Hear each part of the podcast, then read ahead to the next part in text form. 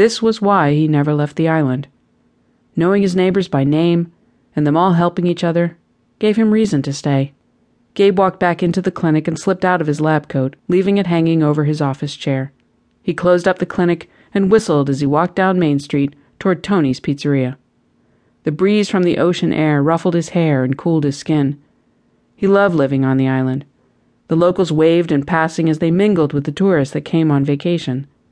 This was Gabe's own slice of heaven, around people he loved. Gabe walked into the pizza place, bypassing the whiteboard outside that listed the daily special. The bell above the door chimed as he entered. Tourists and locals alike talked in the booths and around the tables. The clinking of glasses and silverware filled his ears as he headed straight for his brother's table. Jackson had a slice of pizza hanging out of his mouth. Alexis had pulled the cheese from hers and had it dangling above her mouth. Her fiance Cole sat beside her, sipping his beer. Sorry I'm late. I had a last minute walk in. The waitress walked by and Gabe gently touched her arm. Excuse me, miss. No, don't touch me. The waitress's words screamed in his mind as if he'd heard it with his own ears. She flinched and Gabe yanked back his hand. I'm sorry. She plastered a smile on her face that didn't reach her eyes as she held Gabe's gaze. What can I get you to drink? Water would be great. She glanced at the faces of the people sitting at his table before she hurried off. Gabe rested his elbows on the table and leaned into Alexis.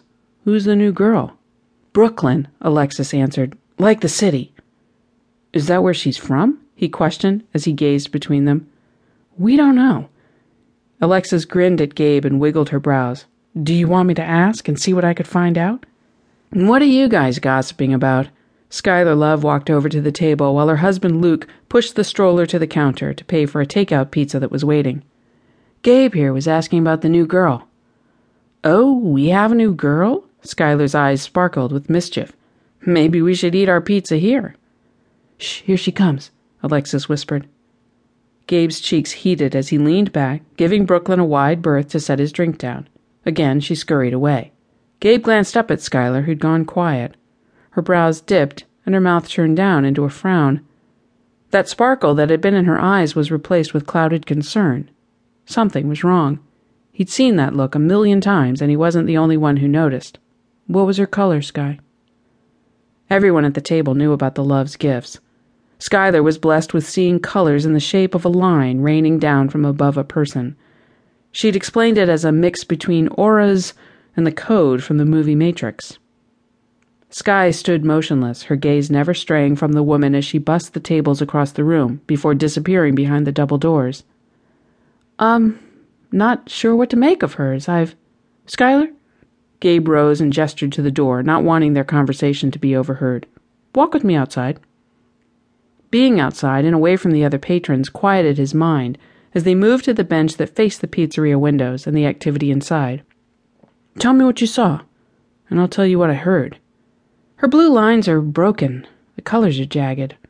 Light blue above the break and dark blue beneath. Skylar reached into her purse and pulled out a pen. Taking Gabe's hand, she drew a lightning bolt, making the bottom portion darker. Gabe stared at his hand and back up to the window. What did you hear? I touched her arm, and she screamed, No, and yelled, Don't touch me, in her mind, and jumped from my touch. She was scared, like an abused animal. Battered? she asked. Her suggestion made sense when compared to Brooklyn's thoughts and actions but the question remained who would have hurt her and why?